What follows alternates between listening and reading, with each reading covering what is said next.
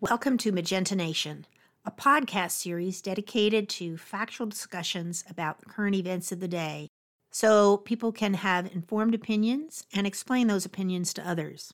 This is Joyce Scott. I'm your host. I'm a business person and an author, deeply concerned about bringing America together so that we can all move forward. You can read more about this initiative and get the book Magenta Nation at www.magenta-nation.com. The topic for this podcast is about voter fraud and voter suppression. How prevalent is voter fraud, and does it threaten the ability of the United States to hold democratic elections? In the past several presidential elections, there have been accusations that voter fraud has swayed the results. First of all, let's define what voter fraud is. It can be casting a ballot illegally by impersonating someone else, voting twice or more than twice, even, voting in a place you're not registered, manipulating votes that are cast to misrepresent an accurate count.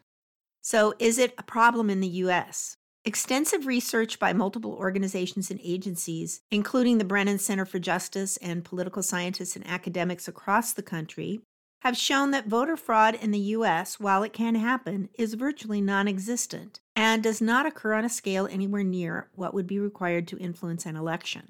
For example, when President Trump claimed that voter fraud cost him the 2020 election, the states in question, most of whom had Republican administrations, consistently verified that their election processes had been completely objective and accurate. Third party investigations and recounts produced no irregularities.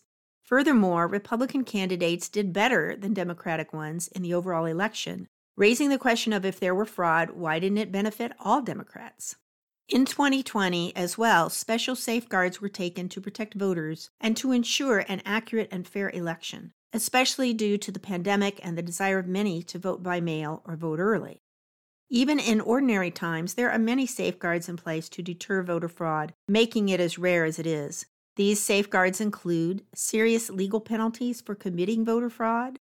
Voters are required to be registered, putting their information on file. Lists of registered voters are regularly culled by county clerks who remove people who have died and moved away or become ineligible to vote in some way. Some voter fraud proponents claim that dead people are voting or that people vote everywhere they're registered, but they underestimate how often voter lists are reviewed we can be very reassured that the incidence of voter fraud is managed and controlled and is not impacting the results of our democratic elections. However, there is a more insidious threat to the American democracy and the right to vote than outright fraud. That problem is restricting who and how people vote. Voting to choose the individuals who make up our government is a hallmark of the American experiment. However, who votes and how have changed significantly over the past 200 years. Let's take a brief look at history so we can understand the genesis of the problem. As the American Revolution began in 1776, voting was controlled by state legislators. Only landowning white men, 21 years of age or over, could vote. Almost a 100 years later, after the Civil War, the 14th Amendment granted the right to vote to all men, born or naturalized in the United States. And in 1870, the 15th Amendment eliminated racial barriers to voting. It prohibited states from denying male citizens the right to vote based on race, color, or previous condition of servitude. This meant, of course, that black men who had been enslaved could now vote. However, white voters were not at all willing to allow black men the same voting rights as they had. Many states came up with different ways to deny the right to vote to black voters. Examples include a poll tax, a tax that the voter needed to pay before voting, which many black Americans couldn't afford. Black voters trying to vote were told they'd got the date or time wrong or were required to prove literacy, sometimes with very difficult examinations that white voters couldn't pass, but which they did not have to take. Finally, physical violence and threats were used to intimidate black Americans from voting. Meanwhile, in 1920, the 19th Amendment granted women the right to vote after a hard fought struggle. And in 1924, the Indian Citizenship Act gave Native Americans the right to vote. However, the same barriers designed to block black men from voting were applied to keep black women and other people of color from voting as well. Finally, in 1964, the Civil Rights Act ensured that all men and women 21 and up have the right to vote The 24th Amendment made poll taxes illegal in federal elections in 1964. And in 1966, the Supreme Court banned poll taxes in state elections. The Voting Rights Act of 1965 aimed to remove race based obstacles to voting and fulfill the intention of the 15th Amendment. It banned the use of literacy tests, created federal oversight of voter registration in areas where less than 50% of the non white population had registered to vote, and authorized the U.S. Attorney General to investigate poll taxes in states and local elections. The Voting Rights Act did not directly solve the issue of voter suppression of black Americans. State and local enforcement remained weak or was largely ignored. However, the Voting Rights Act gave black Americans the ability to legally challenge voter suppression tactics and significantly improve their voter turnout. The act was successful. In Mississippi, voter turnout increased from 6% in 1964 to 59% in 1969. Since its inception, the Voting Rights Act was amended to give protection to non English speaking citizens as well. Despite the passage of the Voting Rights Act, voter suppression has continued into the modern day. It has especially escalated since the repeal of specific provisions in the Voting Rights Act, which occurred in 2013. The sections in question, 4 and 5, essentially required that jurisdictions with history of racial discrimination had to get federal approval before making changes to their voting laws. But once these sections were struck down in the Supreme Court decision Shelby v. Holder, the consequences emerged immediately.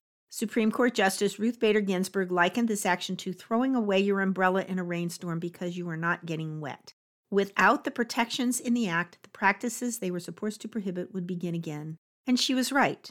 In the wake of the repeal, many states introduced new requirements that they claimed were needed to prevent voter fraud, but in reality served to keep legitimate voters from casting their ballots. The most infamous method is voter ID laws, requiring voters to provide certain types of ID when they attempt to vote. Not everyone is able to acquire the IDs required for elections, and not everyone is properly informed about what they need, preventing them from meeting the requirements. Closing polling places and reducing the number of polling places available in certain neighborhoods also makes it harder for people to vote reducing options to vote, requiring people to make long journeys to vote, and creating backup or long lines at remaining polling stations. For example, in 2016, Arkansas purged thousands of voters for felony convictions, even though some of them hadn't been convicted at all. Additionally, in 2013, Virginia purged 39,000 voters, but the data it was based on was later proven to have an error rate up to 17%. And in 2018 in Florida, a ballot measure was approved in the election to restore voting rights to convicts, but the Republican governor and officials blocked it from actually becoming a law. Finally, gerrymandering is a less direct but consequential form of voter suppression. In this practice, congressional districts are drawn to isolate specific groups of voters and reduce their power to choose representation. The results of these actions can be seen in lopsided representation in government that does not match up with actual voting tallies. For example, one party wins more votes in a state, yet the majority of the seats are won by the other party, because the first party's votes are packed into fewer districts and thus diluted. In several instances, candidates have won the popular vote for president but lost the election due to the way in which these lines are drawn. What does all this mean? What is much more real than voter fraud as a problem is voter suppression. Historically, these measures have predominantly targeted Black Americans, but the same tactics also suppress the votes of other Americans, including non English speakers, other minorities, and white Americans, especially the elderly and those who are financially disadvantaged. So, what can be done? First, let's look at the reason for these practices. By suppressing votes that would likely go to their opponents, People and parties that are actually in the minority continue to win elections and retain power. This is the force behind voter suppression. By holding power in local and state offices, these minority parties can influence gerrymandering, pass more stringent ID laws, stop those who are released from prison, most of whom are minorities, from voting, close polling stations that are convenient to these voters, and create a climate in which some people are just too intimidated to vote. Furthermore, when these minority parties lose, the act of creating rumors that elections were fraudulent when they were not discredits and casts doubt on the legitimacy of those elected. The false birther rumors that President Obama was not born in the U.S. damaged his legitimacy and his ability to lead in ways that hurt all of us. Claiming that Joe Biden was not really the winning candidate has convinced millions to believe that these lies are true. Seeing these acts as stemming from a desire to hold power at all costs makes them understandable, but not acceptable. So, what is the solution? Paradoxically, it is to vote. Vote the right people in local and state offices. Help elect the right people to Congress. Participate in campaigns to get out the vote. Be active in educating voters on the facts about candidates and topics. When people truly understand what's at stake, they will act. And when we have the right leaders in place and voters behind them, we will have the laws we need to protect the right to vote and to protect our democracy. If you would like to get involved in helping people have what they need to exercise the right to vote, visit www.voteriders.org. This is Joyce Scott. Thanks for listening. And for more information on how to bring our country together, visit www.magenta-nation.com.